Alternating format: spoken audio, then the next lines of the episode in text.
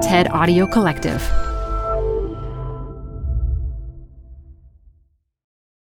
This archival episode of Design Matters originally dropped in December of 2022.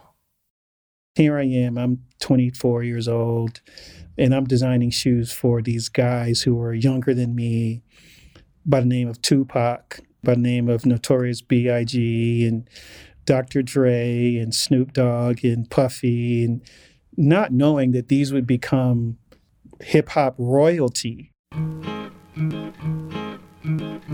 From the TED Audio Collective, this is Design Matters with Debbie Millman.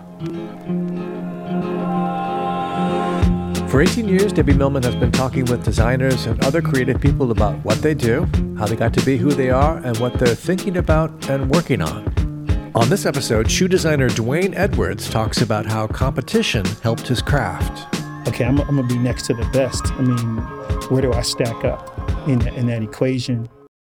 I'm Dylan Marron, and I have 30 seconds to convince you to listen to my new podcast about Jar Jar Binks. Yep, Jar Jar Binks. So, Jar Jar was actually played by an actor named Ahmed Best, and he became the subject of one of the internet's very first hate campaigns. We made a podcast all about the early internet Star Wars cultural backlash, Jar Jar, and what happens when internet hate gets too real. Whew, okay.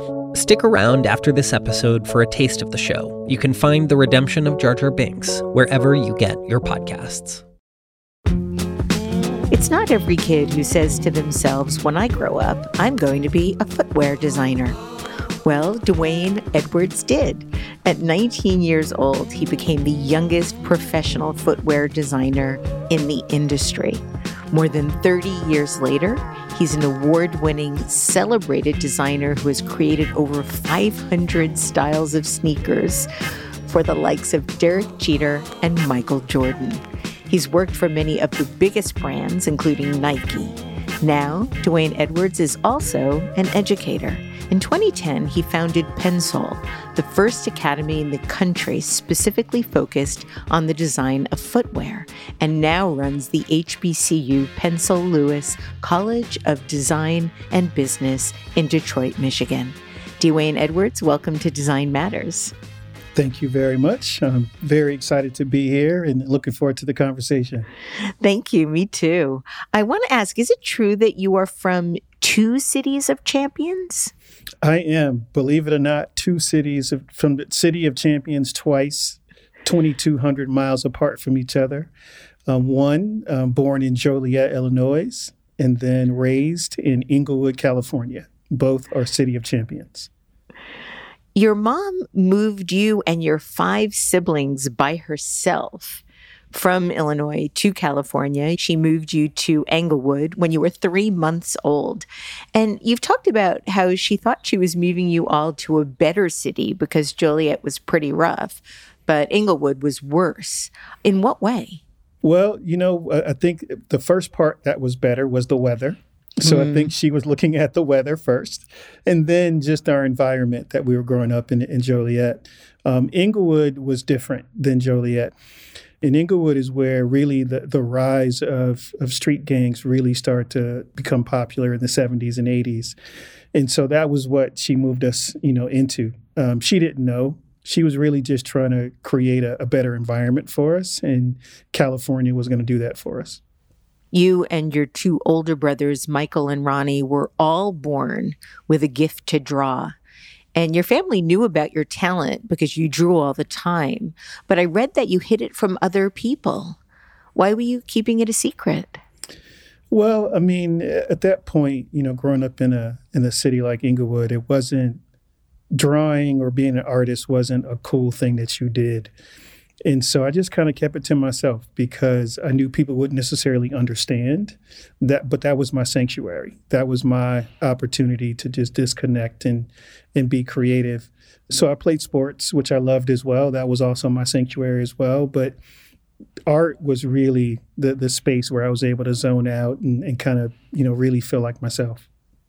You drew your first sneaker when you were 11 years old. And you've written about how drawing sneakers then became your obsession. What kinds of sneakers were you drawing? Were they original drawings of sneakers that you were imagining, or were they realistic drawings of sneakers that already existed?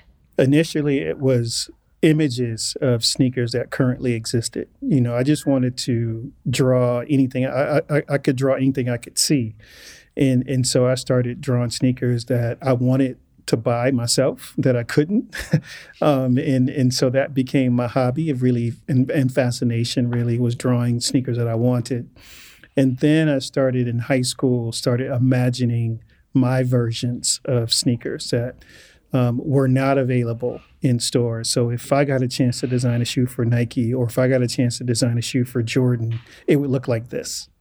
You also started buying your own sneakers and then dyeing and customizing them so they'd be different from anyone else's. What kind of designs were you making, and do you still have any of those sneakers? I, I wish I still had some of those things, um, but it was it was this was the '80s. This is the mid '80s, early '80s my high school colors were green and white. And back in the 80s, sneakers didn't come in green and white. They, they came in white, white, white, white, black, maybe white, silver. So I just wanted sneakers to match my basketball uniform. And so I would go to a store that used to be called Builders Emporium. It was a precursor to Home Depot, and go get my duct tape and X-Acto blades.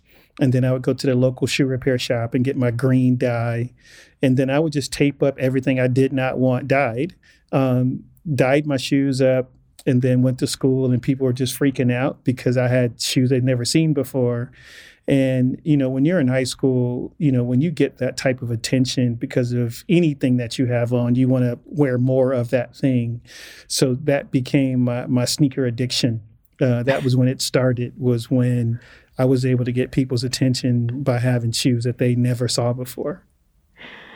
I read that when you were 12, you started to enter magazine competitions where you were asked to draw a turtle or a pirate. And I remember doing that too when I was a kid. Yeah. They were they were ads in the TV guide. And so I did a little bit of research to remind myself where they were advertising from. And the ad was for Art Instruction Schools, which is a Minneapolis based yep. correspondence course. And you mailed in your drawing and won a scholarship. And when they found out you were 12, they stopped reviewing your yes. submissions.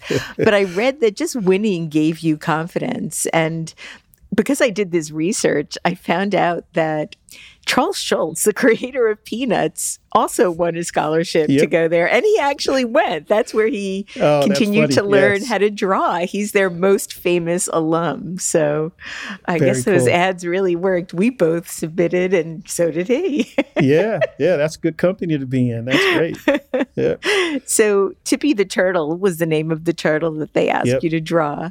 After yep. drawing Tippy, you went on to drawing baseball and football cards. And I read that you first started drawing those types of cards because they always cut players off at the knees and mm-hmm. you wanted to see their feet and their sneakers. Yep. And my first time I saw the, the cleats were a 1981 Franco Harris football card, and he was wearing pony cleats. And it was it was just for me they were the biggest things on the card. Mm-hmm. And so that started my fascination with just trying to correctly draw the shape and proportion of your foot and cleats. And that's really the hardest part. It's not so much the the cosmetic visual it's the actual accuracy of the shape. Why is that so difficult? Because the human foot is not the same shape any way you turn it so it's not symmetrical at all. And and so you have to be very precise with every shape and every contour. And it took me a few tries to get it right but that was really my fascination with accuracy and trying to draw exactly what i saw instead of instead of an interpretation of what i saw. And so what were you doing with these cards? Were you showing them to people? Were you just saving them for yourself? Were you sharing them with your brothers Oh, well, first of all, I stole them from my mom. So they were flashcards that she would use and recipe cards that she would use.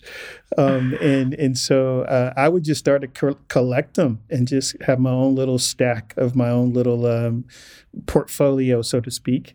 And and all through high school, that was the same way I drew. I just drew on these three by five index cards on the because it, it was one side had lines on it and the other side was clean and plain. So I would just draw on the clean side, and then on the back side, I would like date it and, and write like my inspiration on the back side of it. Incredible. Please tell me you have these cards. Please. I don't have one. Oh, I do not D'Wayne, have one. That just uh, destroys me. Oh. I, I wish I had them. I, I remember many times I was caught in math class drawing shoes when I should have been doing work. And my, my seventh grade math teacher, Mrs. Weathers, she made a deal with me. She says, Hey, if you do your homework on time or do your classwork on time, you could draw sneakers. And whenever I didn't do it, she would take the sneakers from me and keep them in her desk drawer. And many years after I graduated from high school, I went back to see her, and she still had some of my sketches in her oh, desk drawer. Good, I mean, we're good. talking 10 years later, and she would not give them to me. She made me sign them, um, and she would not give them give me one of them. And I begged begged her. I wish I was able to get one. Oh well, maybe you should reach out again. I mean, or maybe at least she can take some photos of them for you. I know that when you were in school, you tried to get a job at Footlocker so you could get yeah. a discount, but they mm-hmm. wouldn't hire you. Um, instead, you got your first job at McDonald's when you were 16 years old. Um, did you work all through high school? all through high school. And I read that while you were still in school, you met with your guidance counselor after you decided you wanted to become a sneaker designer. And you were supremely excited at the time because you thought you figured out your life at 17 yeah. years old. Yep. Can you share with my listeners what the guidance counselor told you? Yeah, you know, it's it's your senior year and you have to start taking things seriously so you can graduate and move on to college. I, I knew I wasn't going to attend college because I'm the youngest of six kids raised by a single parent. But I was like, hey, you know, I can at least try to get into a college. And so I was really excited. The sneaker thing was going really well for me. I was customizing not only my own sneakers, but my friends' sneakers at school. So that became a little bit of a side hustle for me in, in, in high school. And, and one day I was like, hey, you know, let me go talk to my counselor because her job is to help me figure out life after high school. And and so I go and really excited because I'm clear on what I want to do. And I said, hey, you know, her name is Miss Wilson Jefferson. It's like, hey, you know, I, I, would like to speak to you about the fact that I finally figured out what I want to do. I, I want to become a, a footwear designer. And she pauses and looks at me dead straight in the face and says, D'Wayne, no black kid from Inglewood would ever become a footwear designer. What are you thinking? You need to come back and, and share with me something that's more practical. You know, have you ever thought about joining the military or have you thought about continuing on at McDonald's? And, you know, I was deflated, disappointed.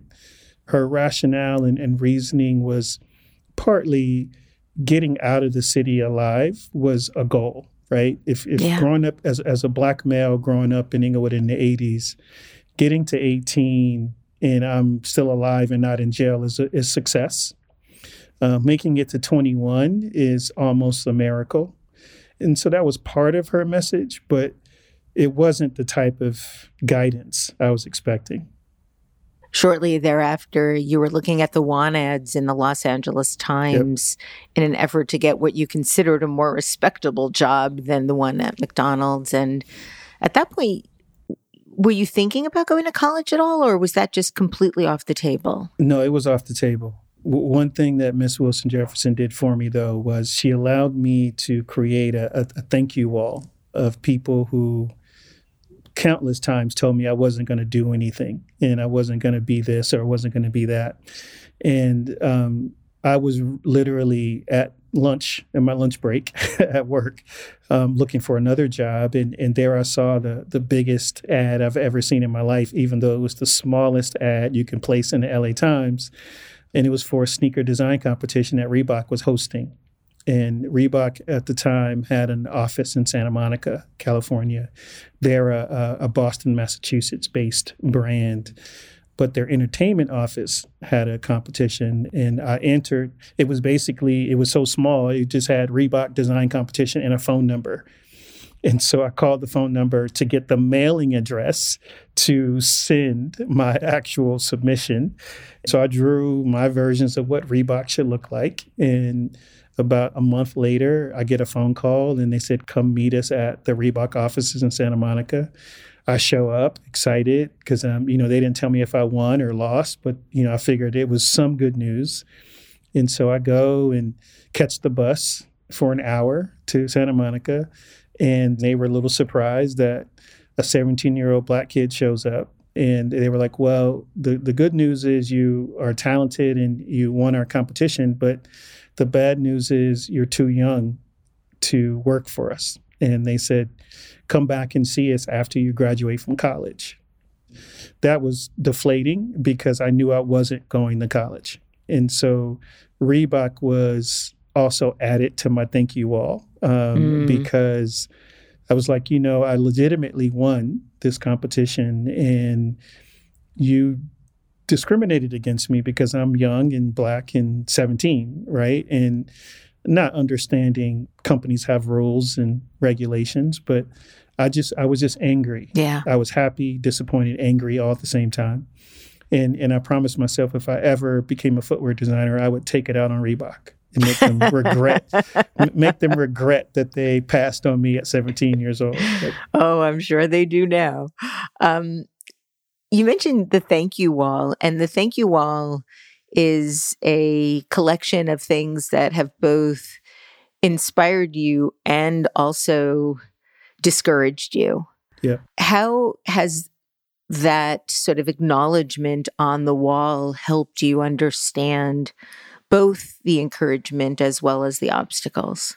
You know, it I, I believe whenever you have people that tell you you're not going to do something or discourages you, you have two options. Either you believe them or not. And then you have the option of using it as fuel to prove them wrong or you can disappear in your own world. And I chose to acknowledge it and I chose to use it as motivation because I, I wanted to prove something to those people that they shouldn't talk to young kids like that. And so I developed a chip on my shoulder. And I think when when you have a chip, one way or another, it, it makes you work harder. It, you know, it makes you do things with more um, intent than you would have if someone didn't necessarily do it, which is strange, right? You would think that you you get all this support and encouragement, you'll be more motivated to do it. And that I had that on one side, but then I also had the negativity on the other side that outweighed the positivity. Because again, I'm I'm I'm in the 80s in Inglewood. Like I'm not seeing success that looks like me. So I'm not seeing the probability of me being successful or doing something. And so I started to use the thank you wall as motivation because I wanted to get out of my surroundings and get out of my environment. And what really hit home was, you know, shortly after I turned 17, my, my brother Michael passed away in a car accident. Yes. And and so when I saw him pass away and his gift, he never got a chance to really fulfill using the gift that he was born with. That really also woke me up as well, where I, I wanted to start taking life a bit more seriously because that was the the awakening that it wasn't tomorrow wasn't promised to you. Meanwhile, your manager at McDonald's wanted to promote you to a swing manager mm-hmm. and was encouraging you to have mm-hmm. your own franchise one day. Was that ever ever something that sounded appealing to you? uh, maybe for about 15 minutes. Um, you know, there were conversations of sending me to Hamburger University in Chicago, Illinois, which is McDonald's training program. Again, I'm 17 years old, right? Um, and that's not what I wanted to my, wanted my future to look like. If it was a backup plan, maybe, but I just couldn't see it as my my future. And and so I, I, I used her also. She was added to my thank you all because she was like, you know, why are you going to try to become an artist? Like artists are always broke. and mm. you're not going to become an artist like you're not going to have a good living you can make a great living here at mcdonald's doing this and i'm not knocking anyone who works at mcdonald's and, and there's been amazing you know black franchisees over the years that just wasn't my future that i saw i needed her though to make sure I didn't go in that path, right? So I mm. want to make mm. sure I proved her wrong as well. um, and if if you notice, and I'm, I'm super competitive, and no, and uh, uh, I've, I've, i still use it to this day. Uh, the the the one thing you tell me is something I can't do, and you just started something. Yeah, but your mom also. I mean, it's interesting. She gave you a card after you yes. weren't weren't able to start at Reebok that I know went on your thank you wall, and that was a a greeting card that she bought you. That was about believing in yourself. Yes, and and I I can only imagine. I know she's no longer with us now, but I can only imagine that she really wanted you to sort of follow your passion. Yeah. Even if that meant not being as secure or as stable as she would have wanted you to be financially. Yes. Yeah, that the timing of that was right after my Reebok conversation and yeah. shortly after my brother passed because I was just down and out, right? You know, I'm again, I'm I'm 17 years old, thinking my life is over and everything. Um, and yes, she went shopping, um, and she brought me this 25 cent card, um, and I can read it to you if you like. Um, yes, it's, it's uh, it says believe, really big up top. It says believe in yourself and the power you have to control your own life day to day. Believe in the strength that you have deep inside, and your faith will help show you the way. Believe in tomorrow and what it will bring. Let a hopeful heart carry you through, for things will work out. If you trust and believe, there are no limits to what you can do. And I believed her. Mm-hmm. And I used that as fuel. And every day since she brought me that card, I've always carried that card with me every time I'm going to speak somewhere or I feel like I need a little extra something, I have it in my pocket. Um, it's also a card that I give all of my students um, when they complete our programs. So they do know at least one person believes in their abilities and who they are, um, because that that little bit of power can take someone an awful, awful long way. Absolutely. I had a teacher in college that was really the first person that gave me the sense that maybe I was smart. She believed in me. Mm. She believed in my mm. intelligence and it it changed my life. It changed how mm-hmm. I felt about myself. It changed what I thought I could do. You said that while you were working at McDonald's, you learned that you weren't just working at this one McDonald's in Torrance, California. You were working at a big brand and mm-hmm. they expected you to behave a certain way.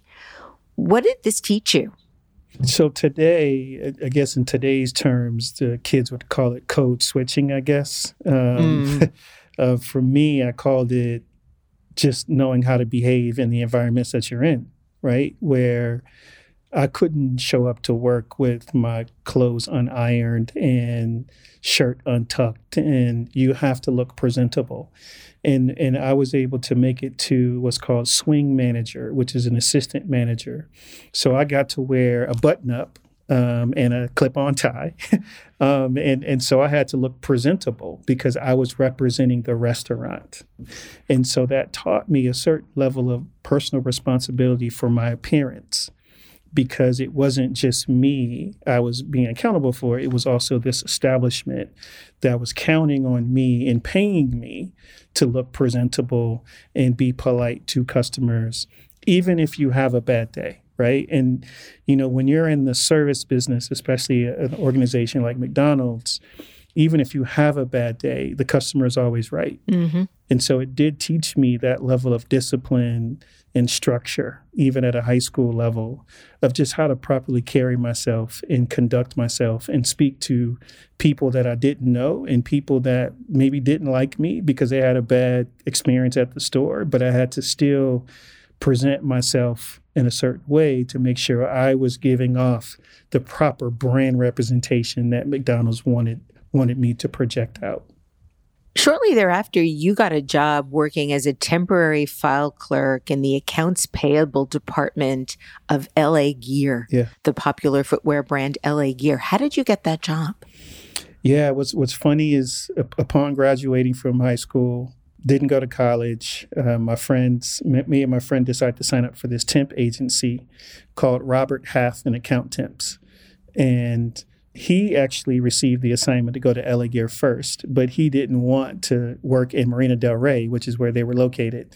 So he told the the agency um, he couldn't find the place, and so they were like, "Okay, well then you go." And so they sent me because he didn't want to go, and and so I found it because it was a sneaker company. Now it wasn't Nike, but it was a, still a sneaker company, and I wasn't in design. I was in accounts payable, right? And and so for me, I was like, well, I'm here. Let me see if I can try to get a job as a footwear designer. This is in 1988, and so no email, um, you know, no social media, no internet.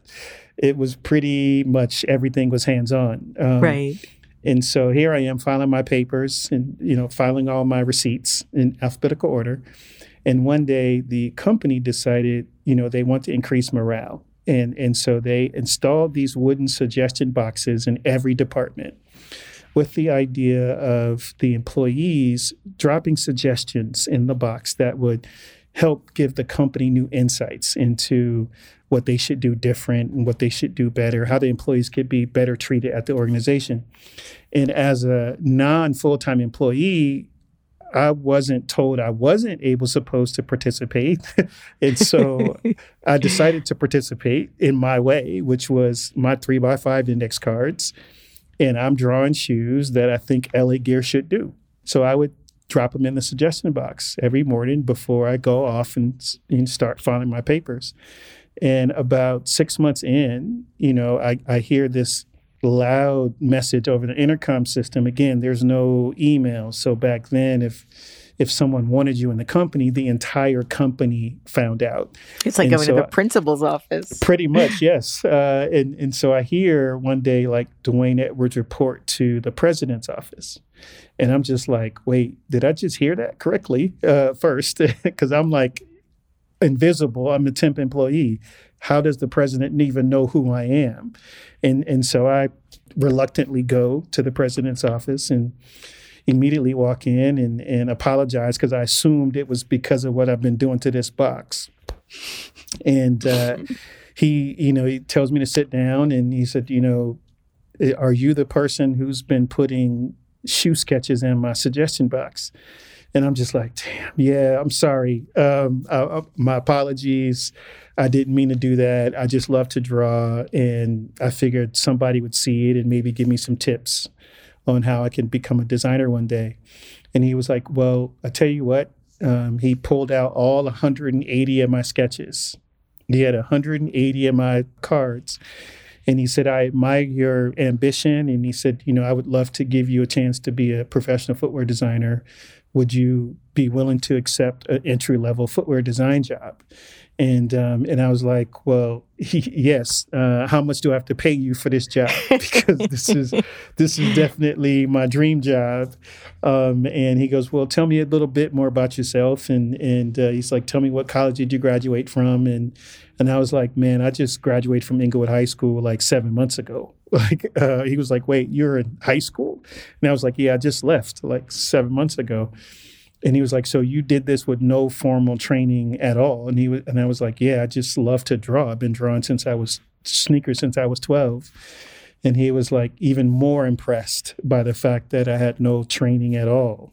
Um, and so he offered me my job. Um, so he said after the new year, report to the design department. And so I turned 19 in December. In January, I reported in to my design job. You were the only black kid there, and you've talked about how some people were resentful Yeah. um, and thought that you were a charity case kid. But when you heard that, you responded, All right, that's cool. I'll take it. How did you have that sort of generosity of spirit? I mean, I, I'm assuming they went up on your thank you wall, but what gave you the sense that it was what what what gave you the strength to be kind about it? Well, yes, they did. They did become members of my Thank You Wall, so they they were added.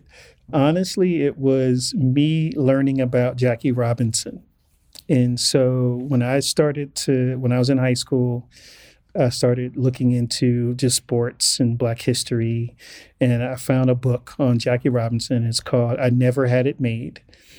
The Cliff Note version of his story is Jackie Robinson was selected to be the first black baseball player to play in major league in the major leagues.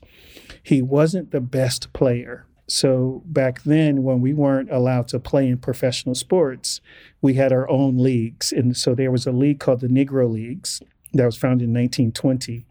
And it was a collection of some of the best black baseball players to play, but they weren't allowed to play in the professional major leagues. And so uh, Branch Rickey, who was the, the owner of the Brooklyn Dodgers, selected Jackie. And they selected Jackie because Jackie was a military man. He was a college graduate. He went to UCLA. Um, he was the only, and probably still, probably one of the only college athletes to letter in four sports baseball was his worst sport.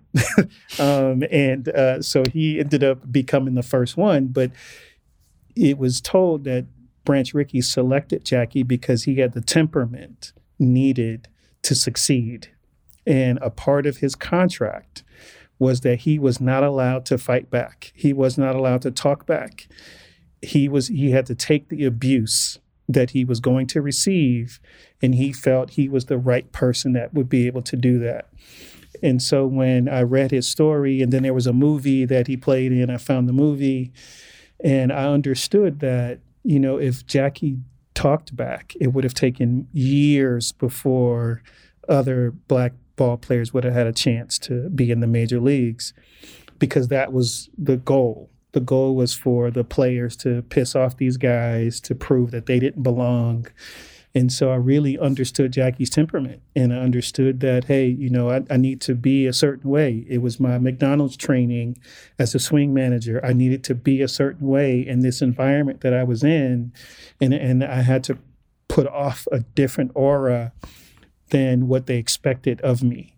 And so that was really really the mindset was keep my mouth shut and ask questions when I needed to understand, but soak up as much knowledge as possible. You've said that you forced your way into the world of Robert Greenberg, a white Jewish man who gave yep. a 19 year old black kid from Inglewood with no college education opportunity to design shoes for his company. What was the biggest thing you learned? He didn't discriminate against me. He didn't care what I looked like. He didn't care where I came from. He just saw someone with talent that he wanted to leverage for his company to make his company better. He was my first professional mentor. And and for me, it was something that I value still to this day. I mean, before COVID, I would see Robert every twice a year in Las Vegas at a trade show, and I would tell him thank you because he didn't have to do that. You know, he didn't have to give me a chance to prove that I belonged to be there. And so I really spent my whole career making sure he understood a i appreciated what he did but also that he didn't make sure he knew he didn't make a mistake.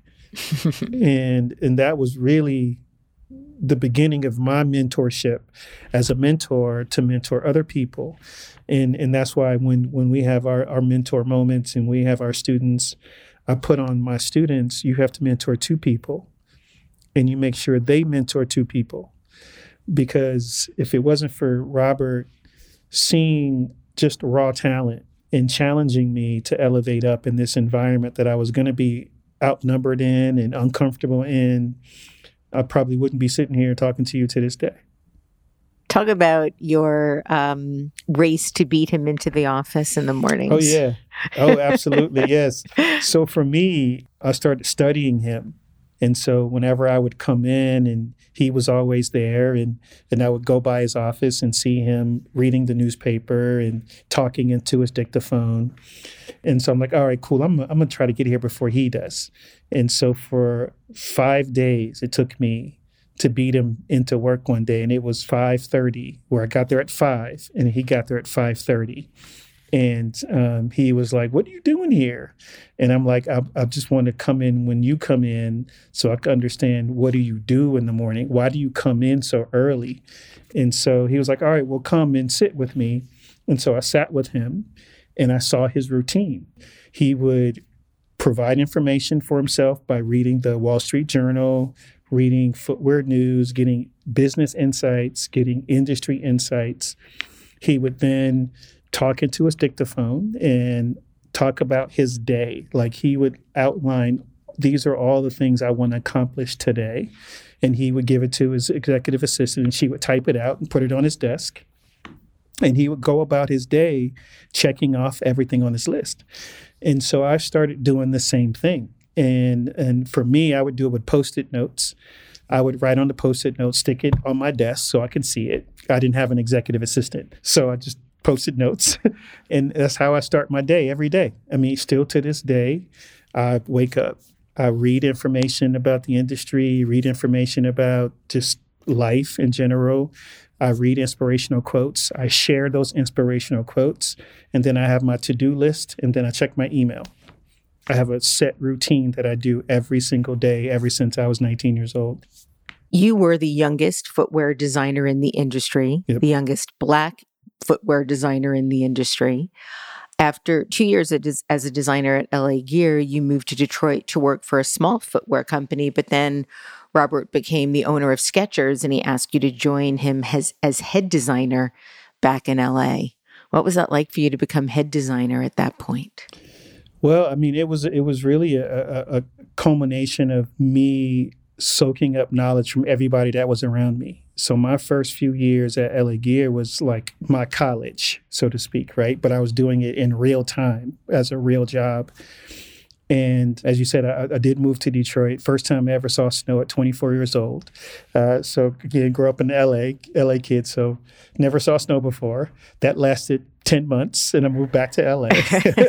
um, but the position was special because before I left, I was telling Robert, I said, hey, you know, there's some guys downtown LA that are really doing some really amazing things on the apparel side. And I said, you know, if you ever get a chance to work with these guys, you should really consider it. And and those guys were two companies. One of was called Cross Colors, and the other one was called Karl Kani. And they were the pioneers of streetwear fashion. What these kids see today, they pioneered this in the late 80s, early 90s downtown LA. And so Robert received the licensing rights to do footwear for those two companies.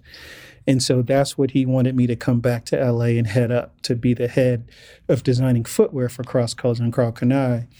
And the blessing with that was here I am, I'm 24 years old, um, and I'm designing shoes for these guys who are younger than me by the name of Tupac and by the name of Notorious B.I.G. and Dr. Dre and Snoop Dogg and Puffy, and not knowing that these would become hip hop royalty, right? like I was just as young as they were, but here I am in the middle of it working with these amazing, talented artists. And for me, like that was really the jump start for me to to really advocate for more black designers because I didn't see any. My whole time at LA Gear, I didn't see anyone else that looked like me but me and the design team. But when I got to Skechers and I was working with these guys on the apparel side, I was seeing all these black designers on the apparel side, still not seeing any on the footwear side. And so that really is what started my quest to diversify the footwear industry was I, I need more people sitting next to me so I can teach and develop and grow folks so we can diversify this industry. You launched your own brand under the Skechers corporate umbrella, and I believe it was called Sity. It was called S-I-T-Y? Sity. Yep. And Sporting Goods Business ranked your line as the number two brand to look out for behind the Jordan brand. Yeah. Is that what first interested Nike in your talents, or had t- you went to Nike? You joined Nike as a senior designer in 2000, and then in tw- in 2001 joined Jordan as a design director. How did you go from Skechers to Nike? Yeah, so the license expired um, when he was licensing cross Crosscolors and Karl Kani footwear, and he asked, "Well, what do you want to do now?" And, and I was like, "Well, I've I've I've traveled all over the world." And I noticed that style is different in other countries and, and it's different even in other states. And I said, I would, I would love to create my own brand called Sity um, with the S standing for style and using the influences from different cities globally as the way that we would design the brand. He supported it, he backed it. Um, it was under Skechers. And as you said, it did really well the first year. And Sporting Goods Business does all these trend forecasts. And they placed us as number two behind Jordan Brand. Shortly after that happened, Skechers started the process of going public. And when they wanted to go public, they started to make the books look better, right? So they start to divest of yeah. smaller things in the organization to clean things up. And I was one of the things that they divested in. And simultaneously, when that ranking came out, Nike was looking for someone to help them compete with Timberland to make boots because Nike was an athletic shoe company and they didn't know really know how to make lifestyle boots. I was doing that already for years under the Sity brand, but also under Karl Kani and Crosscolors. And so a friend of mine who ironically worked at Adidas in Portland told his friend who worked at Nike about me. And he was like, hey, you should probably get this guy up here for an interview. And so they brought me up for an interview. And I remember I, I had eight interviews in one day, um, which wow. they don't do that. They don't do that anymore. Oh, um, I think but, they do. From what uh, I know, they, there's a yeah. lot of interviewing. It takes a lot so, of yes. okays to so get chosen. I, I, I, did it all in one day, and and they were like, "Well, we will give you a call back in two weeks." And two weeks to the day, I got a phone call from Nike, um, and I accepted the job as a footwear designer for their lifestyle division. And then two hours later, I got another call from Nike offering me another job from another category. So I, I, got two phone calls in the same day for two jobs, but I, I, accepted the first one that called me. And, and so that was how I moved to Oregon. I mean, for me, the, the real opportunity was this is the best company. I need to gauge my skills against the best who work at that company too. And, and that was really the driving force for me moving to Oregon was – okay, I'm, I'm going to be next to the best. I mean, where do I stack up in, in that equation? And then after a year at Nike, you know, the Jordan brand was on the fourth floor where I was at, and and they had an open position, and, and they asked me to join, and so then I'm, I transferred from Nike to Jordan Brand. Now you were stacking up against the best in the business. How did you feel? Are you um, measured? I'm not a conceited person at all. Um, so I'll say this with that preference. But yes, I thought I was better. Um, okay. pr- primarily, I would say because I didn't have a popular logo to work with. And because they had a logo that everyone loved, you could put that logo on almost anything and it would make the shoe look better, right? And so I learned how to design without having the luxury of a logo to fall back on. So I had to pay more attention to design and give you something more interesting to look at. So I would just say, from that perspective, I think I was just taught a different way. And so when I was able to marry that creativity with a strong brand, the things that I did design kind of connected the dots completely for me. But at the same time, I'm I'm there learning from all these amazing people that have had a 10, 20 year head start on me too. I was just as much of a student as I was as a professional. When you started with the Jordan brand, they were a $275 million brand. Yeah. You helped grow it to a $1.3 billion brand. Yeah. And you've said you put pressure on yourself by thinking that you were always the underdog. Yes. Why? Um, I've always felt that. I still feel that way. I mean, I always do. I, I think because I've never let success go to my head. I look at the word success as a past tense word where it's something that happened already. And I shouldn't be dwelling on stuff that happened already. And when you when you work at Nike, you're you're wired to focus on the future and you're wired to think two and three and four years ahead of time. So I was always moving forward mentally. And, and so my mindset was always never to rest on where I was. Um, and, and I remember one day um, I, I, did something, I, I, had a shoe sell really well at LA Gear. And Robert one day came over and he said, Congratulations, take five minutes off and get back to work. and, and I'm just like, so I've always had that mindset of like, okay, take pause for a minute, acknowledge it, and then let it go and get back to work. I've just never been one to be stagnant and stale. I'm, I'm a constant learner. I've always want to improve. I'm always trying to learn something new every day, small or big. I'm, I'm trying to always move forward. But I've, I've always felt like I'm not supposed to be here. And that mentality has never left me because I'm not supposed to be here. Mathematically, I'm not supposed to be here. And, and that's never been lost on me. And it's still never lost on me to this day. Shortly after you got the job with the Jordan brand, your mother passed away. Yep. And despite the new job, you sat with your mother for the last 30 days of her life. Yep. What was that like for you? Um, the hardest thing I've ever done in my life and the most valuable thing I've ever done in my life because I had a chance to be with her for her last moments. And before she was unable to talk the last two weeks, I apologized to her for leaving her because I left California to move to Oregon. And she said, Boy, if you would not have left, I would have beat your butt if you didn't go and, and follow your dreams.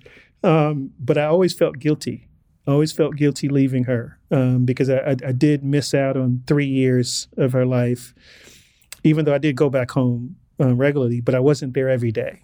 But I was comforted by knowing that she wanted me to be where I was. And then as I continued to sit with her, and I would talk to her and share and thank her for everything, and she was able to nod and, and say yes. But it was tough. If I could do it all over again, I would do it all over again. It felt like it was yesterday but we just never had a really intimate conversations and, and we did that for those 30 days you said this about your mom in your ted talk she took me from a problem child in Inglewood and turned me into a global problem solver. She turned my dreams into reality far beyond what I even imagined. She turned death into life for me. At the same time, she turned my destiny into a career and my career into a passion. Were you able to tell her that before she passed? Every single word.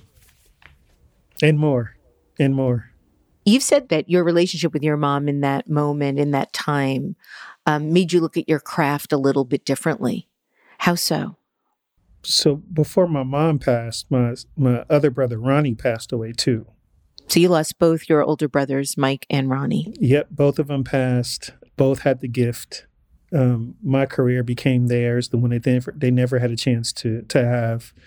Um, and, and my mom is the one who gave us the gift. Like she was the one the gift came from. And so for for me, I was just trying to make her proud.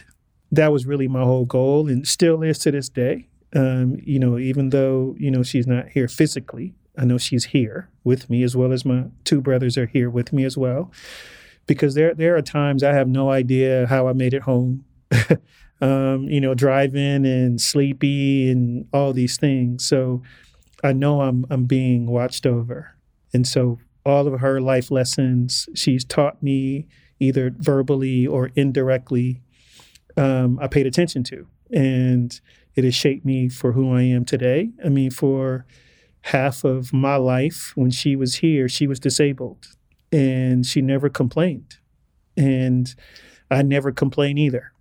I don't complain if I'm tired. I don't complain if I have too much work to do. Um, I don't complain because she showed me what that should look like because she had every right to complain and she never did. So all of my strength I get from her. Over the course of your career at Nike, you developed more than 50 patents and you designed more than 500 footwear styles for artists, including Tupac, Notorious B.I.G., Dr. Dre, Snoop Dogg, Nas. Your designs have been worn in six different Olympics and have graced all Major League Baseball, NFL, and NBA stadiums by athletes, including Derek Jeter, Carmelo Anthony, and Michael Jordan. What was it like collaborating with Michael Jordan? Oh, that was the craziest thing ever. um, so the Lakers played in Inglewood until the last maybe 20, 25 years. They moved downtown Los Angeles, but they played in Inglewood. And me and my friends would always sneak into basketball games. And we would sneak in because in Hollywood, they would leave like in the third quarter, beginning of the third quarter. So we would just stand by the door and just slide right on in or ask them for their tickets. And um, the last game I snuck in was the 1991 NBA Finals, the Lakers versus the Chicago Bulls, and they won the championship. The Chicago Bulls won the championship. And that was my first time ever seeing Michael Jordan play in person. And 10 years later, I was on a couch sitting next to him, showing a design to him that I designed for him. I got forewarned by my team that I worked with in Jordan that he's hard on young players, he's hard on young guys. He calls all of the new employees new jacks and and so they were they were just pumping me up and preparing me for the barrage of questions that he's going to throw at me because he's just that kind of guy, right? So he was throwing them at me and I was answering them and I was taking them as he was throwing them. I was taking them, and he eventually backed down because he saw that. Oh, okay, you know what you're talking about. Okay, I'm, okay, now, I'm, I'm, I'm buying what you're selling me. And honestly, all he was doing is just making me better at my craft. No different than what he did to his teammates on the basketball court. If you're going to be on the floor with him, you better be ready. You got you better be prepared. And for anything and and so I would say that time that that decade spending working with him directly and, and some of the other guys too, Melo and Jeter and Roy Jones, it just sharpened my skills as a creative and as a person that I instill into our students to this day. But it was that edge that I learned from Jordan, compounded with my already competitive nature, adding his competitive nature on top of it that's where I become a problem. If you cross me and, and it becomes a competitive thing, oh, it, it's going to be a problem. You said that one thing you didn't realize when you were working at Nike was the trap of doing something you love. What is what is the trap of doing something you love? The trap is because you are a designer and you're creative, you could do it all day long right? And you, and you wake up and I mean, you realize, oh, wow, I forgot to eat today. um, or I should probably go to sleep because it's dark outside. The trap you have to be careful of is that you love what you do so much that it could become unhealthy for you. Um, you could develop stress, which I did all of those things I just mentioned to you, um, to the point where I was in the hospital for a few days because of just exhaustion and high blood pressure because I put the pressure on myself to work a certain level where there's going to be people who will be better designers than me, but I can't ever let someone outwork me. I took that to heart. And so by doing that, it damaged me and my health a bit. And I think it's it's partly because I love what I do. Like I would do what I do for free. Yeah. And when when you do something like that, you get lost doing what you do and you don't realize you didn't take care of yourself.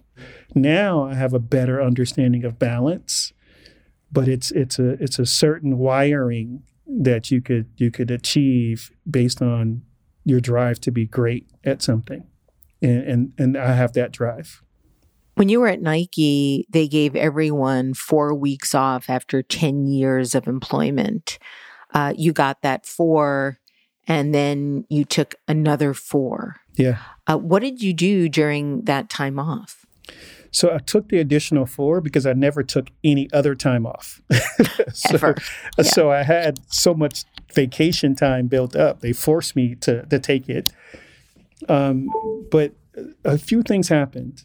Um, one, I resigned as design director. I was tired, and my body was not good. My mind was not good, and I knew I couldn't do that job anymore. And and so I told them I was going to retire as design director. I need this time off to figure out what I want to do with the rest of my my life and whether I'm coming back or not, I don't know yet. And and that's the point of the sabbatical is to disconnect. And so I took the time off and, and I want to try this idea of a footwear design class because during my tenure at Jordan, I would meet kids online that are high school kids or college kids that want to be in design and and I would mentor them on the side and help them become my interns because they couldn't get footwear design education in college. So I would just do it and teach them what I knew because that's what I wish I would have had, you know, if I had the internet and if I had access to people. And now kids had access to me. It was easy to figure out my email address at Nike. And so kids would always email me. And so it just kept bubbling up like, maybe I should try this teaching thing and see what happens. And and so I started teaching at the University of Oregon as an adjunct instructor. That was my first time at a college teaching. Um, and I taught this class called Pensole, and I taught it the way I worked. And I taught it in the most extreme way that we would work. And it was two weeks. It was every day for two weeks, 12, roughly 12 to 14 hours every day straight through. I wanted to put students through the extreme case of what it feels like to be a designer, not look like, but feels like to be a designer, and paid for 40 students tuition and housing to be a part of this program, and they loved it. They didn't want to leave. They went back to their respective schools or their respective homes and told everybody about what happened in Portland for two weeks. The beauty of it is one student documented every day and posted it up online. So kids started following along online. And after it was over, I started getting all these emails from people saying, Hey, can you show me how to do that? And then schools started emailing me and say, Hey, can you come teach this at our school? And here I am teaching at Art Center, which is one of the top product design schools in the country. The school I later realized I would have attended if I knew it was there in Pasadena, California, which is only 30 minutes away from where I grew up.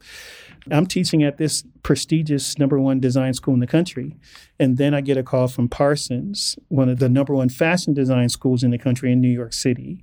And then MIT, one of the top engineering schools in the country in Boston.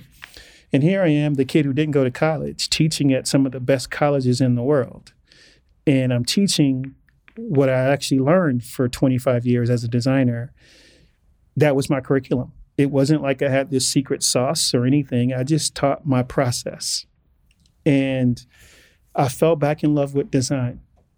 I didn't realize how much the corporate side took from me, the joy, and and I fell back in love with it because I was basically just sharing everything that I learned and just to see these young minds embrace it and then do something with it. I didn't want to lose that feeling. And I didn't want to go back into corporate America because I love that feeling. I did go back, but I told them on my first day back that I was leaving in six months. And so I gave them a head start that I was leaving. And then I permanently retired on April 1st, 2011. You launched your first class, I believe, on June 24th, 2010, at the Yes. University of Oregon. As you mentioned, of the 40 kids in that class, 34 are all employed as footwear designers today. Yes. You, as you mentioned, started to extend the classes all over the world. And then you acquired a recently closed HBCU titled the Lewis College of Business in Detroit, Michigan. What made you decide to do that?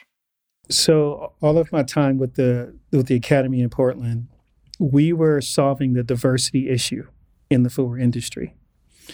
In 2020, when George Floyd was murdered, and the corporation started making these pledges to support Black communities, and they started making pledges to education, and then when the when some of those companies started to decide, hey, I want to support design education, they realized we were really the only option out there that was putting together quality education and churning out quality, diverse talent.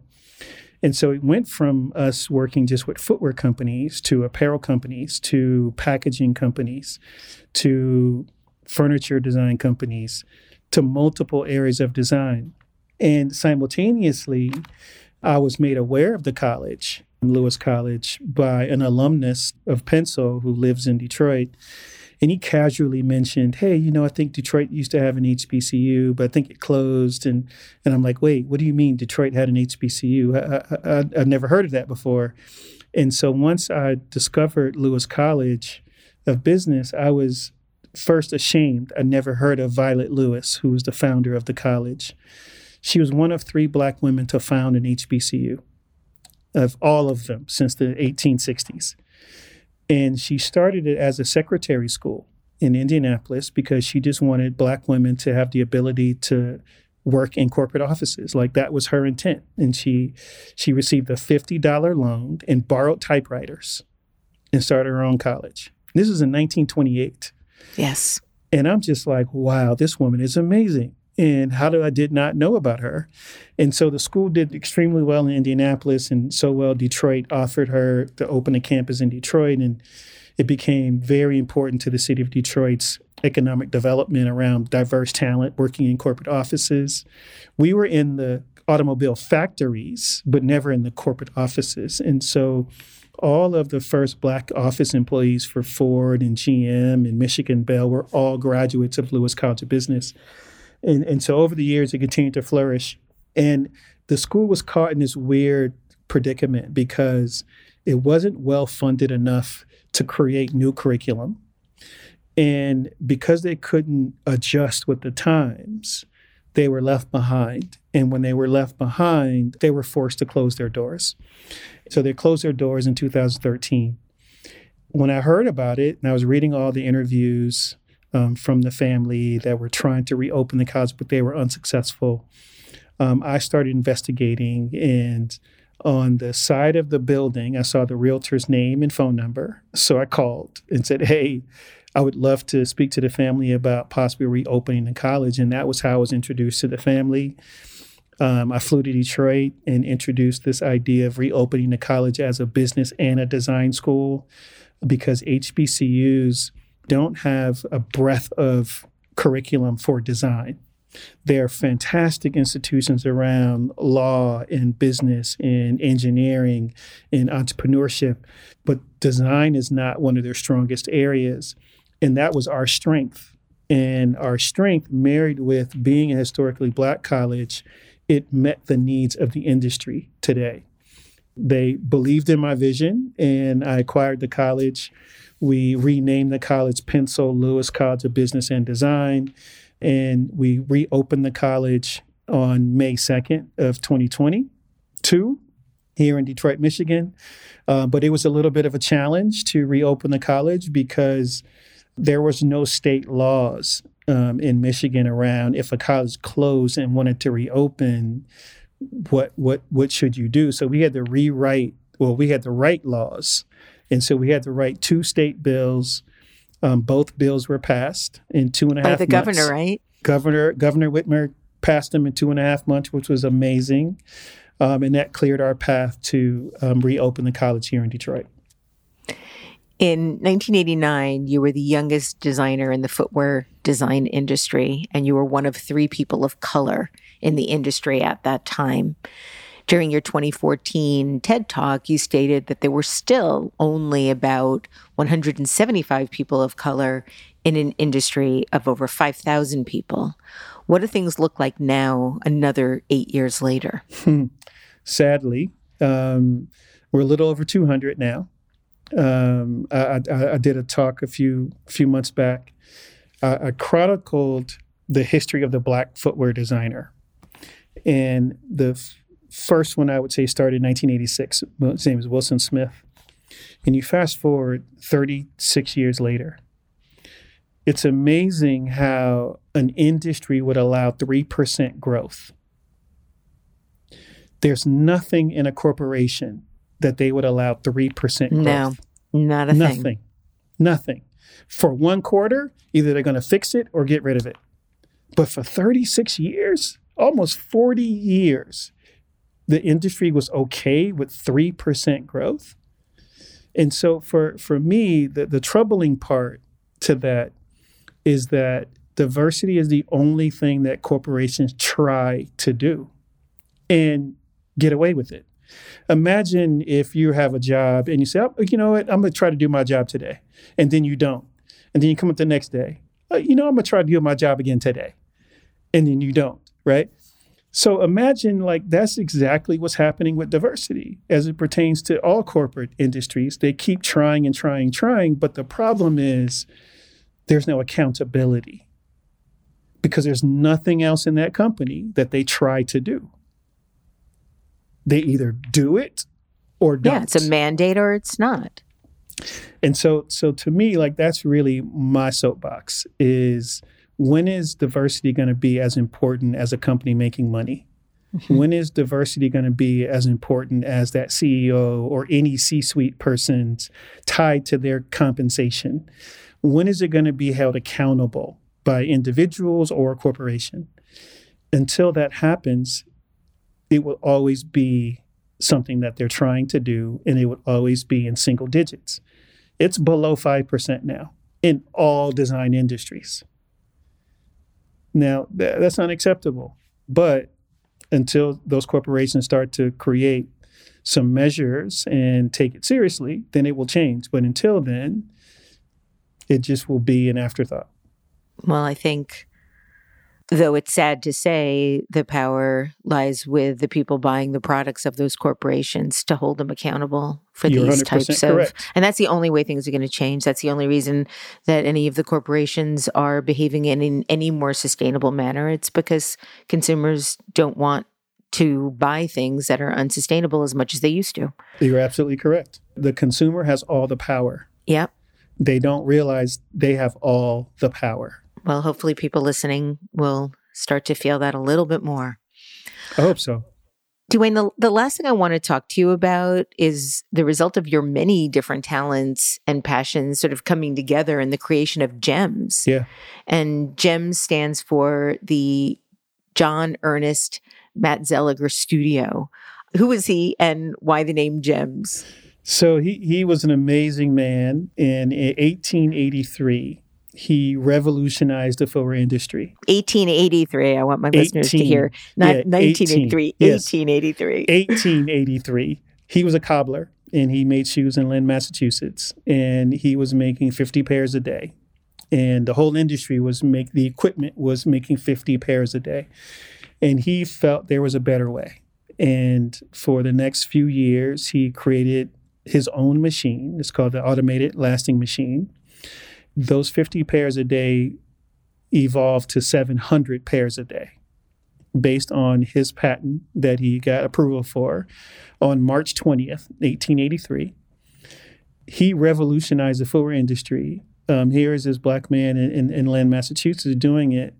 And unfortunately, he only lived uh, about six more years before he passed. So he never really got a chance to see his invention really revolutionizing industry completely.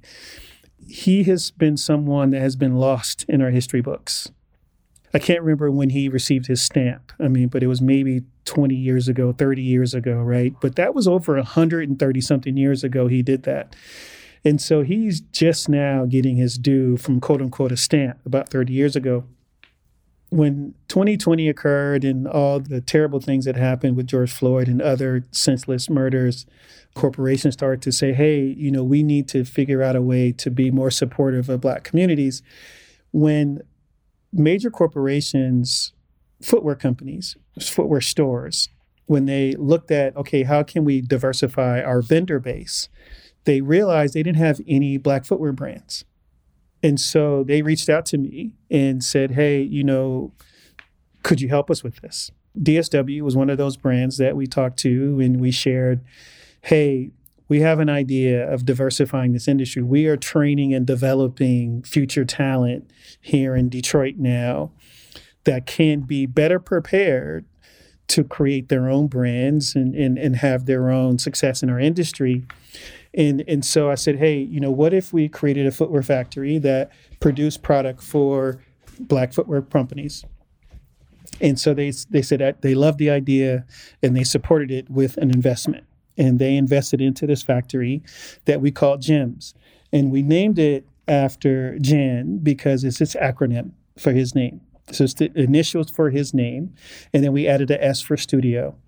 But we wanted to call it Gems because that's what these talented people are. Mm. They are coveted people that don't exist that we're helping bring to life. And we want them to be treated as special as they are. But uh, we also want them to create special products as well that honors who they are and it utilizes Jan's original process, a form of his original process that he um, pioneered over 130 something years ago. The factory is being constructed now. Um, we will have our grand opening March 20th on the 100 140th anniversary of him receiving his patent is when we will open the factory. That's incredible. D'Wayne, that's just incredible. So, Gems is going to be the first Black owned footwear factory in the United States, and it will be providing young, aspiring Black designers an opportunity to create their own brands and see them come to fruition. Is that correct? Yes, and be sold at DSW and be sold exclusively at DSW. And and for for DSW to have that vision, you know, that is what we talked about a little bit earlier, putting yep. their money where their mouth is, right? They recognized that didn't exist in their supply chain and they concretely wanted to do something about it. That's what I'm talking about. Whether it was working with me or working with someone else, do something about it. Right. Don't just say, "Oh, it'd be great if we had this or had that." the the good folks at DSW was like, yeah, this is this is important to us, and we're going to make this come to life. D'Wayne, thank you for making so much work that matters. Thank you for doing so many things that matter. And thank you for joining me today on Design Matters. Thank you very much. This was this was a great conversation. Made me cry a few times, um, reminiscing oh, on some you. things, but but thank you very much for this opportunity to share with you and your audience. My absolute honor. To read more about D'Wayne's work, you can go to pensole.lewis.com. That's P E N S O L E L E W I S.com. This is the 18th year we've been podcasting Design Matters, and I'd like to thank you for listening. And remember, we can talk about making a difference, we can make a difference, or we can do both. I'm Debbie Millman, and I look forward to talking with you again soon. Design Matters is produced for the TED Audio Collective by Curtis Fox Productions. The interviews are usually recorded at the Masters in Branding program at the School of Visual Arts in New York City, the first and longest running branding program in the world. The editor in chief of Design Matters Media is Emily Weiland.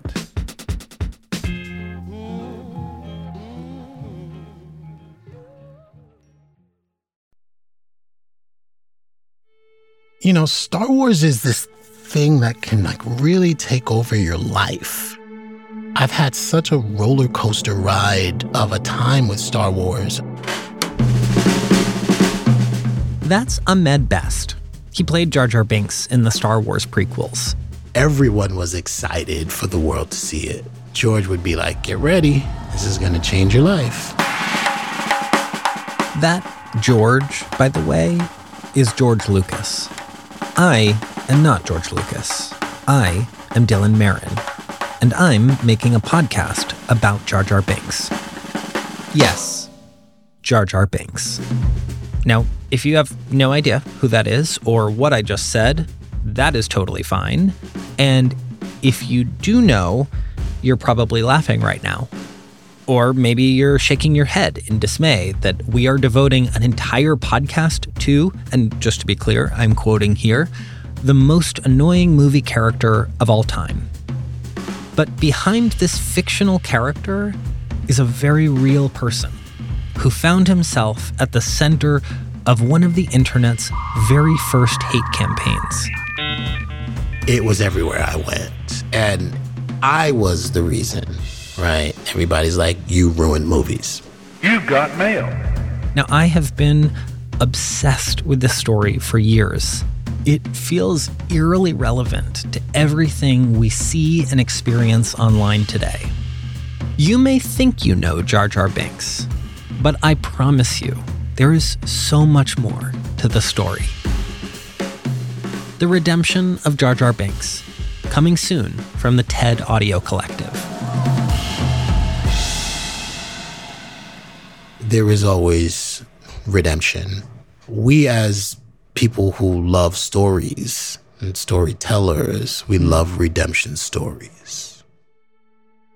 The full season will drop on Apple Podcasts on June 28th, so subscribe to TED Audio Collective Plus to get them early and binge them all. Otherwise, you can listen weekly, starting June 28th, wherever you love listening to podcasts.